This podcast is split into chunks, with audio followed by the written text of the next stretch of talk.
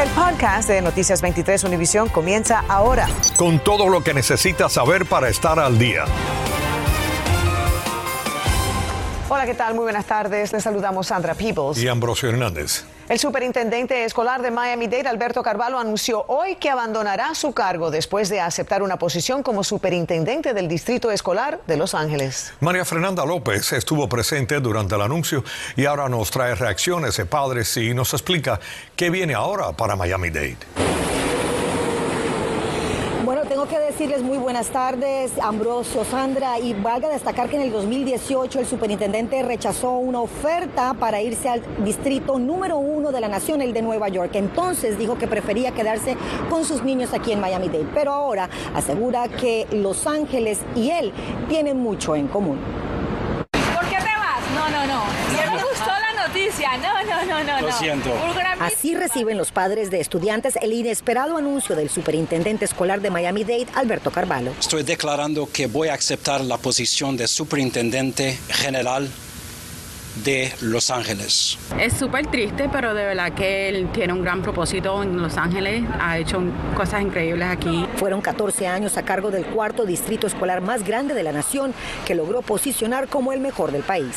Eso es debido al labor excelente hecho por todas las personas de nuestra comunidad que creen en la importancia de la educación pública. Nos encanta cómo él manejó todo su cargo, cómo manejó la pandemia. Muy triste, estábamos muy felices con el superintendente, el señor Carvalho. Va a ser difícil eh, encontrar a alguien como él. Será la Junta Escolar la encargada de encontrar su reemplazo. El desafío va a ser grande porque tiene que ser alguien que esté a la altura de él ahora. Me siento muy honrado. Yo voy a hacer lo que es correcto, basado en el, el interés público de nuestros niños, de nuestras comunidades, y ninguna presión política me va a convencer a mí. Llegó a los 17 años a este país desde su natal Portugal. Sus padres eran muy pobres y al recordar esa etapa de su vida, envía un mensaje a los niños. Que la educación puede cambiar, puede cambiar dramáticamente nuestras vidas.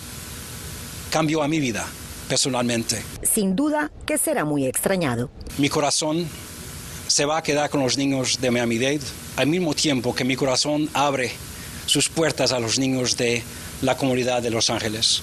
Carvalho tiene un contrato aquí en el condado Miami-Dade hasta julio del 2023. Por supuesto, ahora entra un tema legal para negociar su contrato con Los Ángeles y ver, por supuesto, cómo quedan las condiciones aquí en el condado. Será la Junta Escolar quien decida quién será ese nuevo superintendente. Y tengo sí que anticiparles que Carvalho nos dijo que en las próximas semanas estará anunciando cuándo será su ida definitiva. Sí puedo anticiparles también que por el momento él estaba con un salario de 382 mil dólares, 382 mil dólares que estaría quizás recibiendo en Los Ángeles y 375 mil dólares actualmente aquí en Miami-Dade. En vivo, María Fernanda López, Noticias 23, Univisión. Gracias, María Fernanda. María Fernanda, gracias. Bueno, las autoridades arrestaron a un niño en la escuela intermedia Walter C. Young en Pembroke Pines después de encontrar en su mochila un tirapiedras, cuatro cuchillos y dos rocas. No hubo amenazas a las escuelas asociadas con el incidente y en ningún momento el jovencito sacó las armas de la mochila. El adolescente enfrenta cargos por posesión de armas en una propiedad escolar. La policía de Miami-Dade está investigando un accidente mortal en el área de Kendall. El incidente está causando cierres en la vía. Jenny Padura está en vivo desde la escena para contarnos eh, qué sucedió. Adelante, Jenny. Así es, Ambrosio. Buenas tardes, buenas noches, debo decir. Bueno, aquí la escena permanece activa. Me encuentro sobre Kendall Drive, la calle 88, a la altura de la 168 Avenida. Le voy a pedir a mi camarógrafo César que acerque un poco las imágenes para que puedan ver. En estos momentos la grúa está remolcando al auto involucrado y justo detrás de esa patrulla de policía se encuentran los dos cuerpos todavía en la escena. El médico forense está aquí, por supuesto, haciendo las averiguaciones. Las autoridades eh, dijeron más temprano que todo esto comenzó en el área de la 177 Avenida y la calle 136 cuando varios agentes de la policía de Miami-Dade pues divisaron este auto, un Honda de color gris que conducía a alta velocidad. El pasajero, una mujer y el conductor, un hombre. Ellos intentaron detenerlo, encendieron las luces, pero estos no se detuvieron. Cuando llegaron aquí aproximadamente a la avenida 177 a la altura de Kendall Drive, chocaron contra un señor que conducía una camioneta pick-up. Eso fue un accidente menor. Prosiguieron eh, la vía por aquí por la calle 88 hasta desafortunadamente pues estrellarse contra este árbol que está sobre la acera de un centro comercial bastante concurrido donde las personas que están familiarizadas con esta zona saben que hay un Publix y hay varios negocios. Vamos a escuchar lo que nos dijo Argemis Colomé, el vocero de la policía de Miami-Dade, hace unas horas. Los ocupantes del vehículo eran una, mujer y un hombre. Eh, las edades son adultos, pero no estamos exactamente, sabemos qué edad tienen, eh, pero de todas maneras es una tragedia que tenemos aquí hoy porque dos personas han perdido eh, su vida y que andaban en un vehículo en, en, alta velocidad y cuando chocaron con este árbol, ustedes pueden ver qué tanto daño este vehículo sufrió cuando impactó este árbol. Bueno, como les dije, las autoridades permanecen aquí en la escena. Como pueden ver, toda esta área está cerrada sobre la Kendall Drive desde la avenida 177 hasta la 167 en ambas direcciones, cerrada a esta hora al tráfico. Las autoridades continúan averiguando por qué estas personas estaban pues conduciendo a alta velocidad. Por supuesto, a las 11 tendremos mucho más. De momento es todo lo que les tengo en vivo. Jenny Padura, Noticias 23. Univisión. Gracias, Jenny. Un juez le negó fianza a Xavier Johnson, acusado de atacar y secuestrar a su novia y madre de sus dos hijos, Andrea Lloyd, en el lugar de cuidados de ancianos, donde, bueno, a él la secuestró en el lugar de ancianos donde ella trabajaba en Homestead. Los eh, cargos formales son de asesinato en primer grado y de secuestro, entre otros. La policía arrestó a Johnson ayer y dijo que Lloyd estaba embarazada. Tras una búsqueda, los investigadores encontraron su cuerpo en una caja de metal en un área boscosa. Y esta tarde está libre bajo fianza Kevin Alfonso Cruz, acusado de fraude con una tarjeta de crédito, entre otros cargos. Las autoridades dijeron que la víctima, quien reside en Coral Gables, denunció que Cruz le robó una tarjeta de crédito y la usó para pagar su alquiler y otros gastos. Los detectives arrestaron al hombre y le piden a otras posibles víctimas que se comuniquen con las autoridades. Infórmate de los principales hechos del día. En el podcast de Noticias 23, Univisión. La investigación de Noticias 23 sobre un posible conflicto de interés entre el jefe de policía de Jayalía, Sergio Velázquez, y un contratista que ganó negocios en la ciudad ha generado preocupación para el nuevo alcalde Esteban Bobo. El jefe de, está suspendido de su cargo actualmente y el alcalde confirmó que hay investigaciones en curso y que pronto anunciará cambios importantes en varios departamentos para cuidar el dinero de los residentes de Jayalía. Erika Carrillo nos tiene sus reacciones. Todo lo que estoy viendo en este momento lo tengo que otorgar un relajo en, todo, en toda honestidad. El nuevo alcalde de Jayalía confirmó que están investigando la información publicada por Noticias 23 sobre contratos que fueron recomendados por el saliente jefe de la policía, Sergio Velázquez, a un contratista amigo suyo. Alarmado, eh, encuentro el tema sumamente problemático porque siempre debe haber transparencia. Según documentos públicos, mientras era jefe, Velázquez también obtuvo una licencia como electricista y abrió un negocio privado en esta casa en el año 2015. Allí también operaba la empresa del dueño de la casa, José Galguera, quien comenzó a ganar contratos para instalar sistemas en la policía de Jayalía, sin ir a una subasta o una licitación. Y el jefe lo recomendó sin revelar la conexión que tenían. Alcalde, ¿usted piensa que fue un conflicto de interés lo que ocurrió aquí? Totalmente. Y, lo triste, te diría, eh, cuando se está hablando del jefe de la policía, el jefe de la policía quizás es el, el departamento más importante que tiene la ciudad. Es triste porque mancha el nombre del departamento. Eso es todo. Velázquez, quien se encuentra suspendido del cargo por el orden del alcalde, nos colgó el teléfono cuando lo llamamos. Buscando al señor José Galguera. Primero quítame la cámara esa adelante. Y el contratista José Galguera se negó a responder cuando lo ubicamos. Señor Galguera, le estoy preguntando por unos contratos que usted recibió de parte del jefe de la policía. Pero este asunto no es el único que preocupa al alcalde, quien asumió su cargo hace apenas 33 días. Por ahí encontramos otros dolores de cabeza que se están investigando. ¿Por qué no lo despide? Matado por contrato. Eh, bueno, yo había tomado medidas para despedirlo. Eh, él eh, ofreció su renuncia. Hay un problema con el dinero que se usaba para los operativos de narcóticos. Es cierto y que hay agencias que probablemente van a estar revisando estos temas. Erika, eso es producto ahora de una investigación a alto nivel y en este momento no estoy listo para poder hacer comentarios sobre eso. Bobo heredó la administración de Carlos Hernández y asegura que habrán cambios radicales. Yo no puedo responder por los últimos 10 años eh, y no critico al exalcalde, él tenía su forma de trabajar.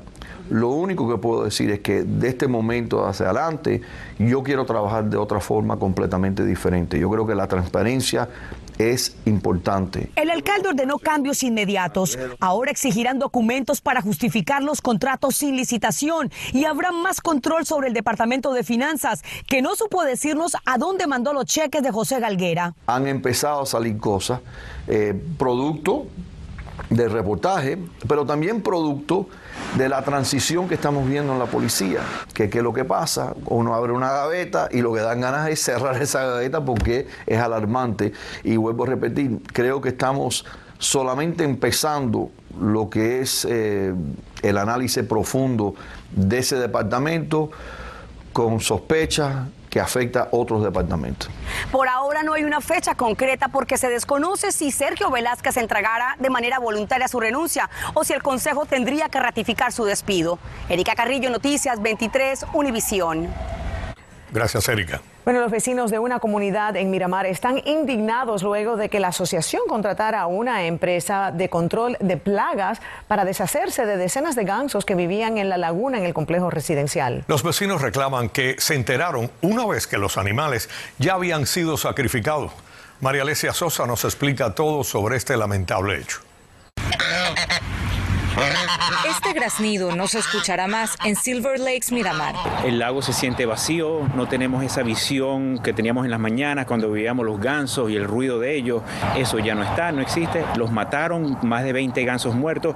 Indignados, los vecinos reclaman que una empresa de control de plagas sacrificó a las aves porque supuestamente molestaban a algunos residentes. ¿Quiénes somos nosotros para decidir y determinar qué animal vive, qué animal no tiene derecho de vivir y matarlos de esa forma tan cruel. La asociación contrató a Pest Wildlife Pro para remover a 60 gansos. Yo sé que es triste y es, difícil, no es, no es, mi favorito parte de, mi trabajo, honestamente. Los gansos eh, se pasan la noche entera haciendo ruido, los residentes no pueden dormir, hacen mucha caca en los patios, entonces causan daños a la, hierba y daños de riesgo de salud con la caca y, y entrándola en su casa. La asociación nos contrató para remover los gansos. Explica que la idea era sedarlos, llevarlos a otro lugar donde serían sacrificados, pero cuando estaban sedados pasó un carro haciendo mucho ruido. Los gansos se asustaron, trataron de volar y murieron ahogados en el lago. Pensamos que no fue la forma correcta y humana de resolver una situación aquí con los patos y los gansos. La administración informó a sus residentes que la población de gansos estaba aumentando rápidamente y planteaba problemas de salud. Por su parte, el alcalde de Miramar dijo que la forma en que fueron removidos viola la ordenanza de sanidad de aves de la ciudad. Yo acepto la responsabilidad, yo, soy un profesional y, y yo debía haber estado más al tanto de esas ordenanzas. Y los vecinos dijeron que no se quedarán de brazos cruzados y exigirán a las autoridades locales que cumplan las ordenanzas que protejan a la vida silvestre de la ciudad. María Alicia Sosa, Noticias 23, Univisión. La FDA autorizó hoy la tercera dosis de Pfizer contra el coronavirus para adolescentes de 16 y 17 años, por lo que ahora ese grupo es elegible para ponerse la tercera dosis seis meses después de la segunda. La medida tuvo lugar al día siguiente de que Pfizer reveló estudios mostrando que dos dosis más la de refuerzo son suficientes para neutralizar la variante Omicron del virus. Cuba confirmó su primer caso de Omicron. Se trata de un colaborador de la salud que arribó al territorio nacional el pasado 27 de noviembre, residente en la provincia de Pinar del Río. La propagación de Omicron podría aumentar el número de contagios. A partir de la identificación de Omicron en el mundo, el régimen castrista incrementó las medidas para los viajeros internacionales, dijeron, especialmente para los procedentes de África.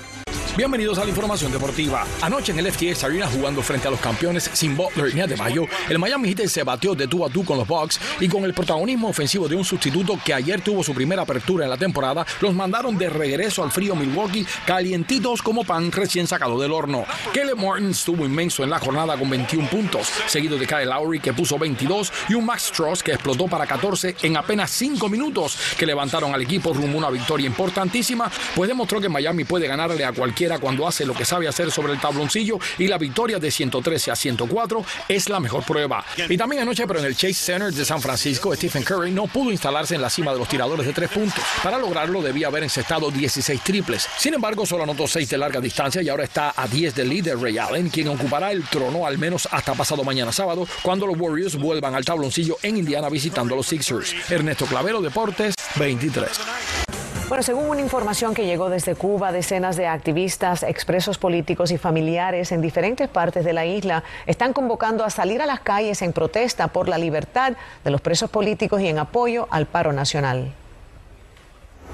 Yo creo que es muy importante reconocer que, esto, que los activistas sí tienen miedo, pero se sobreponen al miedo y la forma de lucha que están buscando es que ellos determinen la fecha, ellos producen la actividad y entonces la dan a conocer.